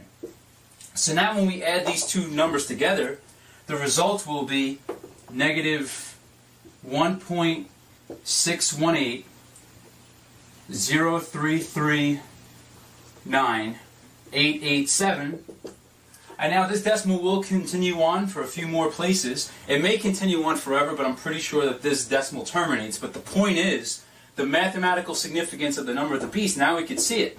When we use basic trigonometry, with the number of the beast, notice how the value of this expression here is the additive inverse of the golden ratio. So if we analyze this a little bit closer, this tells us that an expression here that uses the number of the beast results in the additive inverse of the golden ratio. So that tells us that the number of the beast, in some sense, is the inverse of the holiest number that exists in mathematics. So it's just a really interesting relationship that exists when we use the sine and cosine functions, but using your calculator, we could generate the inverse of the divine proportion using the number of the beast. So, okay, well this is going to conclude this video on analyzing the mathematical significance of the number of the beast. Thank you all for watching, and I hope that this was enjoyable. So I thought that was, for me, that was really interesting because the inverse of the holy numbers, they're calling it, which is basically all creation kind of is based off these calculations, is this 666. Now, is it is it is there any coincidence that NASA's using these numbers in their calculations? And does it matter if they're using the inverse of the actual thing? And why why would they use the inverse, David? What do you think about that? Well, you don't, uh, pardon the expression, you don't have to be a rocket scientist to figure this one out. Uh, it's not a coincidence, and uh, it is just something that they're doing purposely. Mm. And uh, everything in Satanism is a inversion and a backward form of the truth. So this is exactly what we would expect to find, even if we didn't realize these facts. I mean, this is just another stunning uh, fact that just shows the damnable nature of these lies they're telling. Yeah, uh, man, so many so many significant numbers too, like 93 million miles away. The number 93 and and Crowley, and what or is it 90 90 90 what how many miles away is it? I can't remember now, but I think it's 93. 93 the the I was looking at this earlier. I wish I would have brought it up, but the significance of the number 93 and the cult of Thelema and all of these different things has a a real significance to it.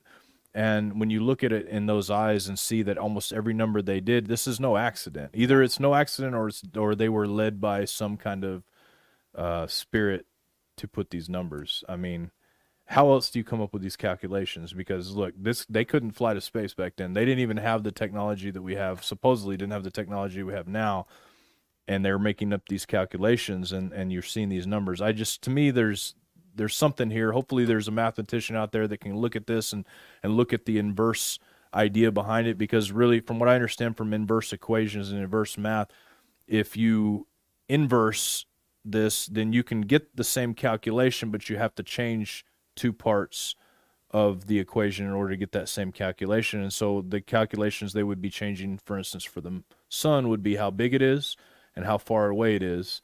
And then they still come up with the same uh, calculations of a localized sun, which is what uh, you would we would tend to believe from the Bible, because the Bible says that the sun and moon are the same size, so we have more of a localized sun. Um, so the numbers would equal the same, and, and that's what I gather from all of this. I don't I don't know for sure, but that's what I'm gathering. Yeah, and the sacred geometry and the letter G in Freemasonry stands for geometry.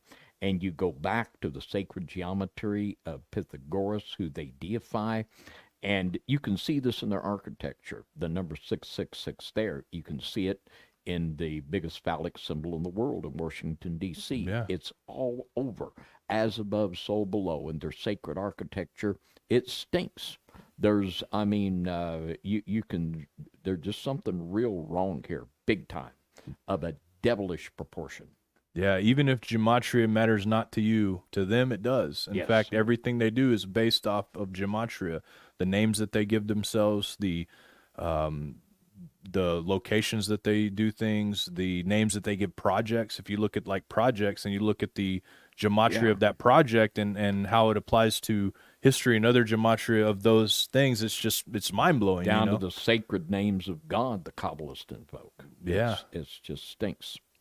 it's it's a good word for it. Stinks. Yeah. And uh, we touched on this a little bit earlier, um, but you know we have organizations such as Ken Ham's organization and all of them that they they will debate all day long evolution.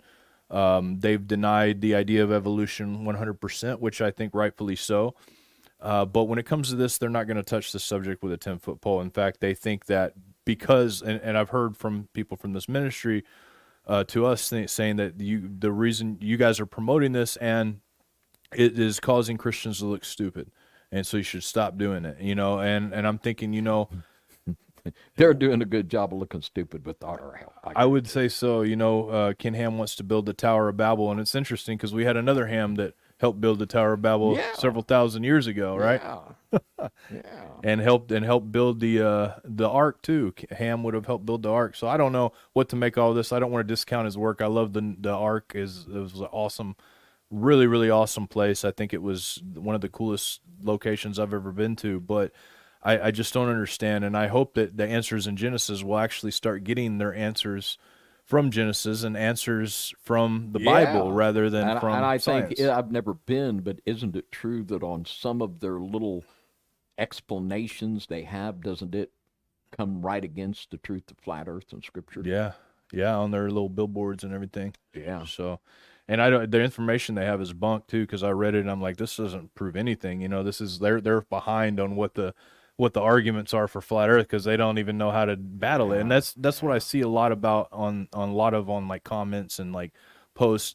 The arguments that people have against the flat Earth are kind of archaic in that they've been disproven many many times before. Like people are like well how is it not daylight all year round? You know since this it's the earth's flat but they don't understand how it works because they're going off calculations based on copernicus or pythagoras or uh, nasa or whatever. And so it gives them a false kind of understanding of the way things are. And i think that that has a lot to do with it i, I would i would i would you know i would think and so, with that being said, I want to get into the best part of this show tonight because this is the part that really does matter the most to me. All of these other things, debunking it's fun and games because it, it, it proves to me that there's deception going on. But if you're like me, you believe the Bible to be 100% correct. You believe that that is the line of truth. There's nothing outside of that that we can consider truth, especially if it contradicts. Now, if it doesn't contradict, that's a different story. But outside of the Bible, this is our this is our plumb line of truth. And so we're going to get into that a little bit because I think a lot of people that are Christians say, well, the Bible says the earth's round, the Bible says this, and we're going to talk about that because I think, like I said, this is the this is to me is a very important part of it, and it gets interesting from here. And I just want to start by reading this verse real quick, uh, and then we'll we'll kind of talk about it a little bit. It says, this is in Job 38, one through seven. It says, The Lord answered Job out of the whirlwind and said, Who is this that darkeneth counsel by words without knowledge? Gird up now thy loins like a man, for I will demand of thee, and answer thou me. Where was thou when I laid the foundations of the earth? Earth declare, if thou hast understanding, who hath laid the measures thereof, if thou knowest, or who has stretched the line upon it? Whereupon are the foundations thereof fastened, and who laid the cornerstone thereof? When the morning stars sang together and all the sons of God shouted for joy. Now, this is just one verse, but it talks about the foundations of the earth. It talks about laying the measurements upon it and fastening to the cornerstone. And so I think that that verse right there is a really interesting verse to kind of kick this whole thing off because there's tons of verses that we're we're going to get into that we don't have to read all of them, but they all share a common thing. Now, we have to remember the Bible is 66 books spread out throughout history. Different people wrote them by inspiration of the Holy Spirit. But when it comes to the cosmology of the earth, you find no contradiction whatsoever. All throughout the Bible, you can go from Genesis all the way to Revelation, you will find no contradiction about the nature of the earth that we live on. Uh, or about the stars, or about the sun, or any of those things. And you can even look at the book of Enoch, and it declares these things as well. And I think that we have to believe the Bible if we don't believe anything else those 0.000056 of men in the world, they are not the plumb line of truth. Science is not the plumb line of truth. In fact, we found out that science has been horribly wrong so many times. We've seen people die because science said this was the right thing to do. We've seen genocide because science said this is the right thing to do. We've seen uh, people die through uh, medical uh, procedures because science said this is the right thing to do. So we have to start looking at things a little bit differently today. If you don't understand this yet, this is something you need to really chew on, really meditate on, because I'm telling you right now, unless we are willing to believe what the scriptures say, then we will never understand fully the truth of the world that we live in. And I think that's important. I know that people are like, well, it doesn't matter if I believe, I believe. Yes, but at the same time, there there is a deception coming, folks, and it's important to recognize that. David, do you got anything? Well, go ahead and read these Okay. scriptures. I mean, that, I just um, yeah, it, it's amazing. The Bible here is making very clear, straightforward, didactic statements that we either believe or we don't. Yeah. Yeah, I think so too. I mean, nobody can nobody can really look at this stuff and give a other than saying that the that the Bible just didn't know what it's talking about or it's using poetry. This is the these arguments I've heard, but when you actually present these verses to people, they have to make up an excuse for it. They can't just take it at face value. Uh, if and we'll they can't believe it. No, they can't. They, can't believe the Bible and maintain their belief. That's so right. So what goes? The Bible. Yeah. And here's a few examples. First Chronicles 16:30, fear before him all the earth And this these are all about the earth being stable. It says the world also shall be stable, that it be not moved. Now that's different than what science says. It says we're hurling through space thousands of miles an hour, tilted and flowing around, flipping around all through space, meteors passing right by us, hoping we don't get hit type thing. Uh, Psalm 93 1 The Lord reigneth, he is clothed with majesty, the Lord is clothed with strength, wherewith he hath girded himself. The world also is established that it cannot be moved. Psalm 96 Say among the heathen that the Lord reigneth, the world also shall be established that it shall not be moved. He shall judge the people righteously. Let the heavens rejoice and let the earth be glad. Let the sea roar and the fullness thereof. Psalm 104, 5 through uh, 5, 6, and 9. Who laid the foundations of the earth that should not be removed forever? Thou coverest it with the deep as with a garment. The waters stood above the mountains. Thou hast set a bound that they may not pass over, that they turn not again to over the earth. And so all of these verses here point, and this is not all of them. There's there's literally hundreds of verses that talk about uh, the world, talk about the world that we live in, and I think that it's it's really in order to understand it, you got to look at all of them. I think, I and and I really really feel that way.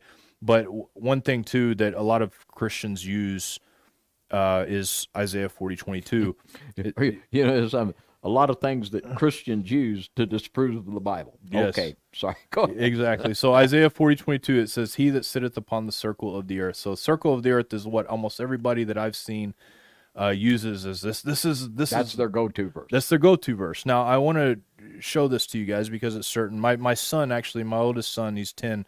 He made this animation for us right here, and I'm just want to say thank you, buddy. I appreciate it. It helps in kind of understanding what a circle is and what a ball is. Right, the circle spinning around over here, the ball over here. This that's what a circle and a ball.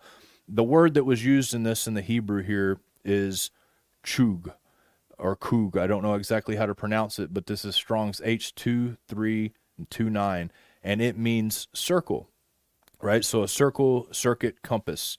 Now, the other word for a ball is actually dur, and I'm not sure if that's pronounced right either, but that means a circle or a ball. So there are words for sphere, and there's a word for circle. And this is important to recognize. The circle doesn't necessarily mean a sphere, and that's apparent by looking at the pizza and the basketball on that. And I, I to so when people tell us those things, you know, this is something that you you just got to look at per, with a open mind and say, okay, well, you're right. It is a it does say circle. It doesn't say globe. Did you have anything, David? I see well, in Isaiah twenty two eighteen, that word "dur" is used. Just a few chapters back in Isaiah, it the word in Isaiah 22 and 18, he will surely violently turn and toss thee like a ball. you know? Yeah. Right there in Isaiah, within a few chapters, these two words are correctly translated here in our King James Bible. Yeah, and you can find both these words. And if you don't believe us, look in the Strong's Concordance, look at the Greek, le- Greek and Hebrew lexicon, do whatever you want to look at the Hebrew behind it. But this is this is a hundred percent fact.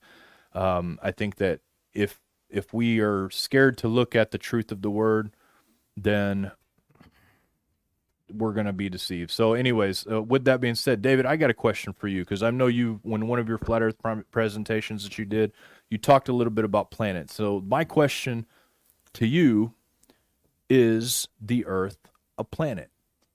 Well, the Bible nowhere says that the Earth is a planet. And in the book of Jude, in the 18th verse, no, excuse me, it's the 13th verse, where it's talking about false teachers, raging waves of the sea, foaming out their own shame, wandering stars, to whom is reserved the blackness of darkness forever. That wandering stars is translating the Greek word plantes where we get our word planet. Now, in the occult scheme of things, they would worship the seven plantes in the host of heaven, and they would connect the heavenly bodies with the earthly teachers. In other words, they were saying these earthly teachers are under the influence of these heavenly powers. Mm. And in the Kabbalistic writings, they had the, the seven planets, the seven heavens, and, and on and on and on and on. But there's nothing that's in the Bible that says the earth is a planet. And the argument is well, look at these other planets, they're round. The earth has to be round too. Well, it's apples and oranges. There's nothing in Scripture that says the earth is a planet.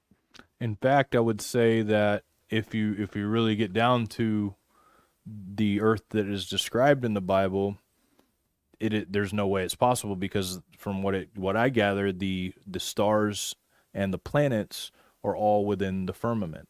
Yeah. Therefore, they're within the firmament of Earth. So Earth is it's a completely different thing than a planet. People are always like, well, if the planets are are globular, then why isn't the Earth? Well, they're not the same thing. Yeah. First off, and we don't know for sure that they are globular. You can zoom in on it, and it might look like they're shadows. We don't know what we don't even know the nature of them at all. No. And the Bible says in uh, Joshua 10 that the sun and the moon stood still. You know, they were moving, the earth is stationary. Mm. So, like you say, not only does the Bible not say the earth is a planet, but it's impossible if we believe what the Bible says for it to be Yeah. because it's not moving. Exactly. It's not the same. I mean, you know, in the moon, well, let's say, well, the moon's a, a globe, so uh, wouldn't the Earth be a globe too? I mean, that's like saying a, a cat has fur, so shouldn't a sheep have fur too? You know, that's it's like it doesn't make any sense, right? If little Johnny ate seven apples, how many seeds would he spit out? You ought to know how many seeds he would spit out. Yeah, Sure, I 'cause- mean, it's ridiculous, nonsensical, circular reasoning. It really is. And so I want to give one more verse here and then we'll kind of open discussion, David, for a more biblical talk on this. But I, this is one of the verses that struck me the most when I read it about the cosmology of the earth. And it's found in Jeremiah chapter 31 and verse 37. And there's more in this chapter that are, is really interesting. But it says this it says, Thus saith the Lord, if heaven above can be measured and the foundations of the earth searched out beneath, I will also cast all of the seed of Israel for all that they have done, saith the Lord. Now, what does science tell you? They they tell you that they've measured the earth. They they know they measured the earth. They measured the heavens. In fact, they know that sun's the sun's 93 million miles away, even though there's no evidence for it whatsoever. They know that they've sent rovers to Mars. They've sent all these all of this these crazy lies. They can't even put colonies on the moon. They can't even get a live camera up on the moon, but they're sending things out to Mars. They're sending things out to wherever, who knows how far. Uh, Elon Musk wants to s- start sending people out into space, which will probably just die out there, uh, but they'll get a lot of propaganda for it. You know, there'll be whatever, but people are just going to be shot up in, in the air. That's what they're telling us. But the Bible says that if you search these things out, if you're able to f- measure them, if you're able to find it out, that He's going to cast off all of the seed of Israel for all that they have done. So I take this a little bit seriously. I think uh, when it comes to this. What about you? I think we should take it. I think we should take the Bible very seriously. The Bible says it can't be measured. They say it can. the number six six six comes up about every third number they they have in their schemes. I mean, it's an easy one here. It's really a no brainer. Um, you know, they're lying. Yeah, I They're mean, lying. there's so many verses, man. Like one of them, one of them that really stands out to me as well that I don't have up on here is where Joshua and the sun standing still. Right when the sun stands still, is it Joshua? It was Joshua Joshua 10. Joshua ten. Uh, he he asked God to make the sun stand still. Now he could have easily said, "Make the earth stop spinning, and make it stop so we can have more of a day," but he didn't. He said the sun stood still, and there's uh, tons of other things like that that it talks about.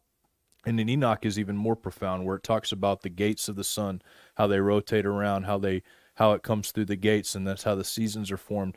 And there's so many different things, but the the idea that the earth is not moved, um, and then the firmament. A firmament is another important thing to understand. And I know, David, you've done a lot of studies on the firmament, and we've done plenty of things to talk about it. But I know that you you you have more recently done the studies on the word firmament and what that actually means. And there's so many verses about the firmament that you can gather from to get a context that uh, is unreal.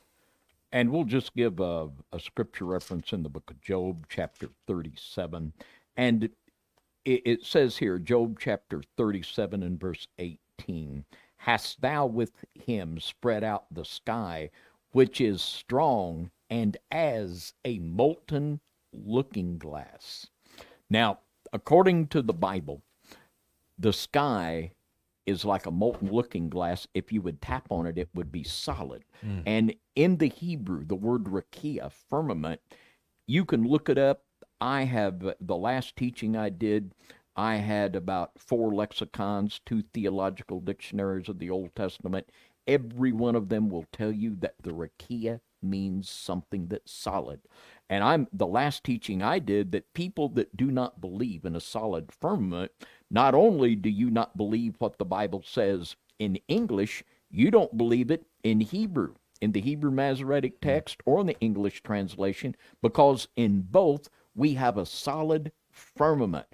And here again, people are presented with a choice, and you can't remain neutral. To remain neutral, you've made a choice. You either believe the Bible or you believe NASA. That's your choice, and it's an easy one for me because, my goodness, how can we trust those good Freemasons down at NASA? You know, I sure don't. Yeah, because that's really is what it boils down to. It's either you, Yeah. you trust them, you trust uh, some old uh, Copernicus model, you trust all of these different things, or you trust the Bible. It boils down to those things. And now you can say that, okay, I see that the Bible says these things about it, but it's being poetic. It's it's not really describing the earth so much. But I but I ask you to go through search out firmament in the Bible. Look up everything about the firmament. Look up everything about the earth. Look up every scripture that has to do with the earth. Look up everything about our creation and our stars, and you will see a very common theme throughout the entire thing. There's no there's no denying that. Now people can deny whether or not they believe it, but they can't deny that the common theme is there all throughout. They really can't. And is it not an insult to the God of the Bible who gave us the scriptures? God wrote a book, by the way, that just like take the one example in Joshua 10, when the scripture says the sun and the moon stood still. Well, that God just wasn't smart enough to get that right. That, oh no, it wasn't the sun and moon stood still. It was, you know, the earth going out of rotation, whatever crazy explanation they want to come up for. Is that not just an insult to the God of the Bible? We are never told, uh, just like Jesus said, He said, believe in me and you'll have eternal life. He didn't say interpret me and you'll have eternal life. And I think this takes us away from just childlike faith in the Word of God. Mm. And Jesus says, unless you're converted to become like a little child, you'll no wise enter in. We've lost the childlike faith of just believing the Bible. This is the thing that we need to recapture the trust and belief and faith in in in the Bible in the God of the Bible and his son that he sent to die for our salvation.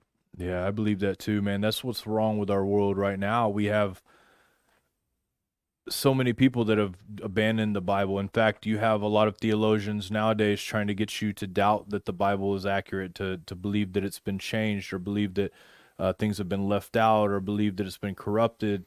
And this, you didn't have that uh, years back. But really, what the fact is, and at least as far as I'm concerned, it's a fact for me because I believe it 100% based on what's happened in my life, and also based on what I can I can study. We've studied so much from all kinds of different books. Uh, but the Bible still holds the test of all of these things, the test of time, which a lot of these Sure other does. books sure don't do that. But this one does. And when we when we do that, when we look at it like that, it really does change everything. And and in fact, it'll it'll change the way you talk to people. It'll change the way you look at things. It'll give you wisdom when you had none. It'll give you uh, evidence of things that has happened in, in the past, archaeological evidence that they didn't believe was possible till they found it. And all of a sudden, the Bible talked about it, but nobody else, like Nineveh, for instance. Uh, Nineveh was thought to be a fake city uh, that the Bible talked about until, voila, they found it, right? There's so many things in the Bible that have just really taken hold of the world and that's why in other countries you have you burn it that's why it's banned in certain places that's why the catholic church murdered millions of people for trying to translate it that's why now instead of the, since they can't murder you for trying to translate it anymore since you know it's been broadcasted out everywhere. They encourage you not to read it. In fact, they let you they make you believe that it's not true, and unfortunately, that's the way that's the world that we live in right now. This is and and you can see it. You can see it by Oh, the yeah. the evil that's going on. and they'll produce a plethora of apostate Bibles translated from apostate texts. Yeah. And we know, well, I'm not even going to go there. Yeah. I, I, I'm not going to go there. But I mean, the dishonesty um, that is there is just beyond measure. Yeah. It's just disgusting. and in my opinion too is if you if if you can look at all of this stuff that we presented tonight and, I- and a lot of people in the chat haven't even watched the show they just come on here and they're just you know they want to trash whatever we're saying they want to call us this and that if you can honestly look at everything that we presented tonight and say i trust nasa 100% then i want i want to meet you because they're, they're i want to see what kind of person that is I, I just don't even I don't even can't fathom it. You know, I can't fathom that somebody could literally look at this with an open mind and say this is all bunk, this is all crazy. The Bible doesn't say that. The- you know, I can't I can't fathom that being possible. So for me, this conspiracy corner, this conspiracy, for me, there's a big check mark. Last conspiracy corner, big question mark. This one, to me, check mark. What do you think, David? Check mark or question mark? I'll add my check mark to that. And by the way, we be, we began with the poll at the beginning of the show. How's that poll doing? Okay, so the poll right now, for those of you that are watching that have not voted, we have 1,989 votes.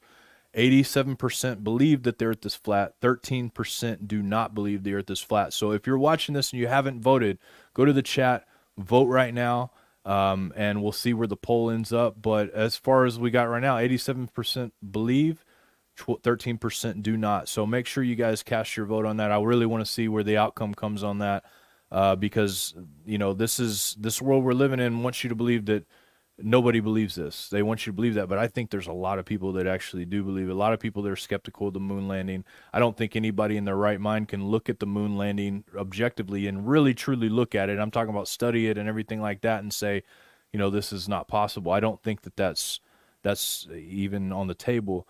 Uh, but also the ISS footage, the um, the biblical evidence, the curvature evidence, the things that we can actually prove, all point to um, a confirmed conspiracy theory. So we'll see if this number changes. We have 2019 votes now, 87% yes, 13% no, and so uh, it's it's pretty mind blowing. But man, I know this is for some of you, this is horrible to hear. This is like you know probably sullied your image of us, and you cannot believe that we promote it. But I but I really want you guys to look at this stuff, man. It it is important. People think, oh, you know what what does it matter, right? Who who cares? It doesn't even matter. What matters is that Jesus died on the cross. Now you could say that about with any subject. You could say that about your family members dying. What does it matter? Jesus died on the cross. You know, you could say that about you know the the horrible things, civil rights stuff that's going on in the world. That what does that subject matter? It's all about Jesus dying on the cross for our sins. Uh, what about you know all of the different subjects that we talk about? You could say that about because in, in ultimate um, in the ultimate, yeah, that does ultimately matter. But all of these other things do matter because they're all a part of the truth. They're all a part of a um, they're, they're a part of the world that God created. You know, if we don't even know what we're living on and we don't even know what we're what's capable of happening here, you're going to fall for the alien deception. You're going to fall for the idea that asteroids come in rather than what the Bible says is gonna happen with the stars falling from heaven, the angels falling falling down and causing, you know, wormwood and all of these different things. You're going to fall for all of that stuff because you don't even have an understanding of what the earth actually is. So look at it. uh, Look at it in the biblical sense if you don't want to look at anything else. Look at it from the Bible. Believe the Bible.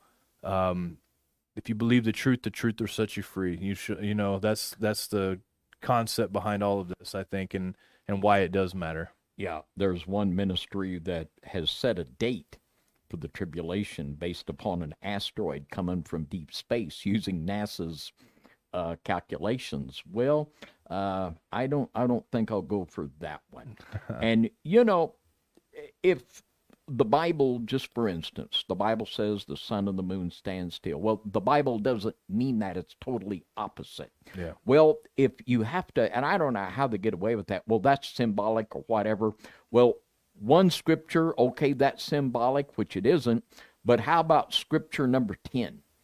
You've now got to take 10 scriptures and do away with the clear meaning. Well, how about 110 and 210? We're talking about hundreds of scriptures that you have to say mean totally opposite of what they say. Mm-hmm. Well, if the Bible isn't accurate and trustworthy about the facts of the world we live in, how do we know we can trust it Yeah. on the things that are said about salvation and eternal life? The Bible is 100% true and trustworthy. It's our inerrant guide to the truth of all things. We can trust the Word of God. And rejection of these scriptures will open a door in your life that will tend you, that will just, you'll never really just believe what the Bible says. Well, maybe that doesn't mean what it says there either. Yeah. So it's a very, very important issue of whether we just believe the Word of God or not. It's a huge issue. For sure. And if you're just coming into this telling because I see people in the chat, give us the scriptures. And we gave a bunch actually just a few minutes ago. And if you really care about the truth, you're going to go look, look at them and watch them again. And if you even care about the truth even more, you're going to pick up, you're going to take that Bible and you're going to crack it open. And you're going to look in the back, you're going to see earth, and you're going to find all the places that talks about the earth, and you're going to go, okay, let me read. Oh it says this here. And it's that it's that simple. You can you can read all right? I'm not going to walk your hands through this.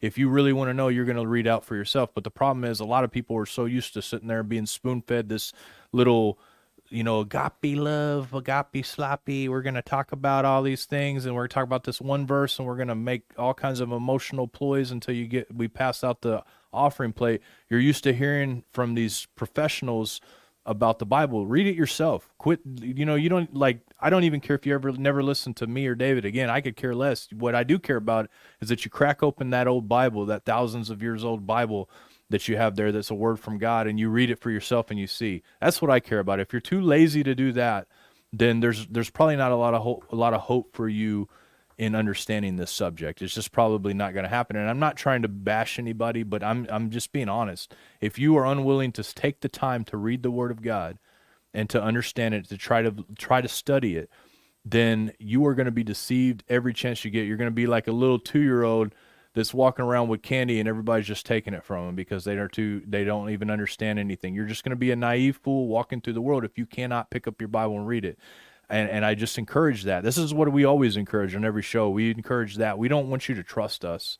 We don't want you to trust anybody. We want you to trust the word of God and that's our goal and our mission here on this earth that God has given us to do is to get you to pick up your stinking Bible. And I shouldn't say stinking, your sweet and beautiful Bible and read it. Pick it up. Pick it up. That's our goal to get you to do that because if you can do that and if you can see God, God will show you the truth. He says he gives the Holy Spirit to guide us into all truth. So seek the kingdom of God. Seek it. Just like on the question, is the earth moving? Tonight, right there in the presentation, there were more than three clear scriptures where the Bible definitely says it's stable, it's not moving.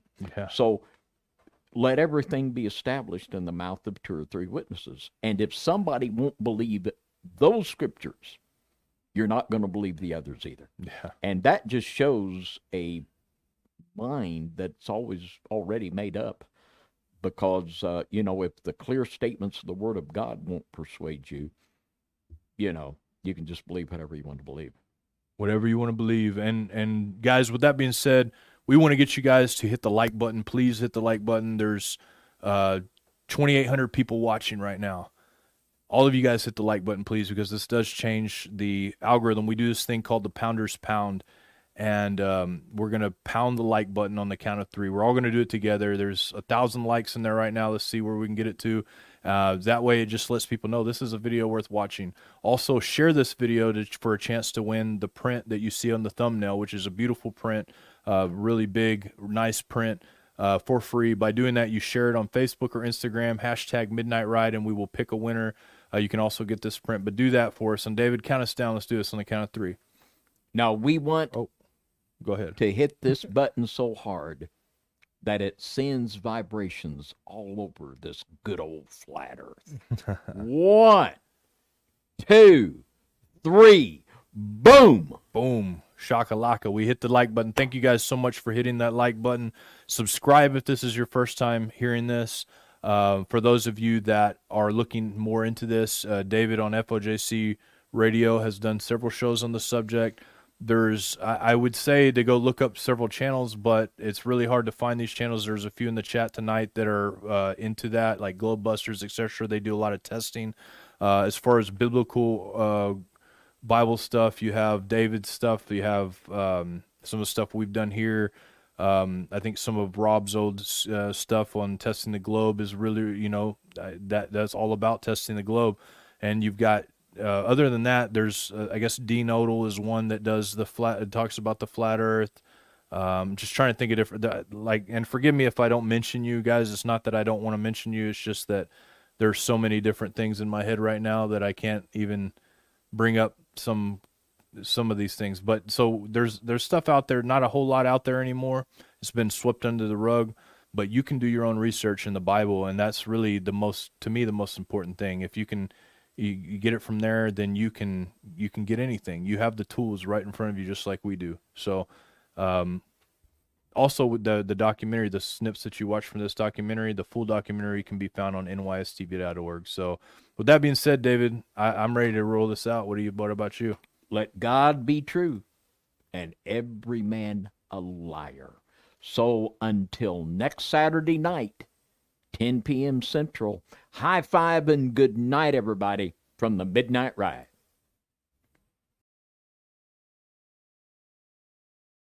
And I stood upon the sand of the sea and saw a beast rise up, rise up, rise up.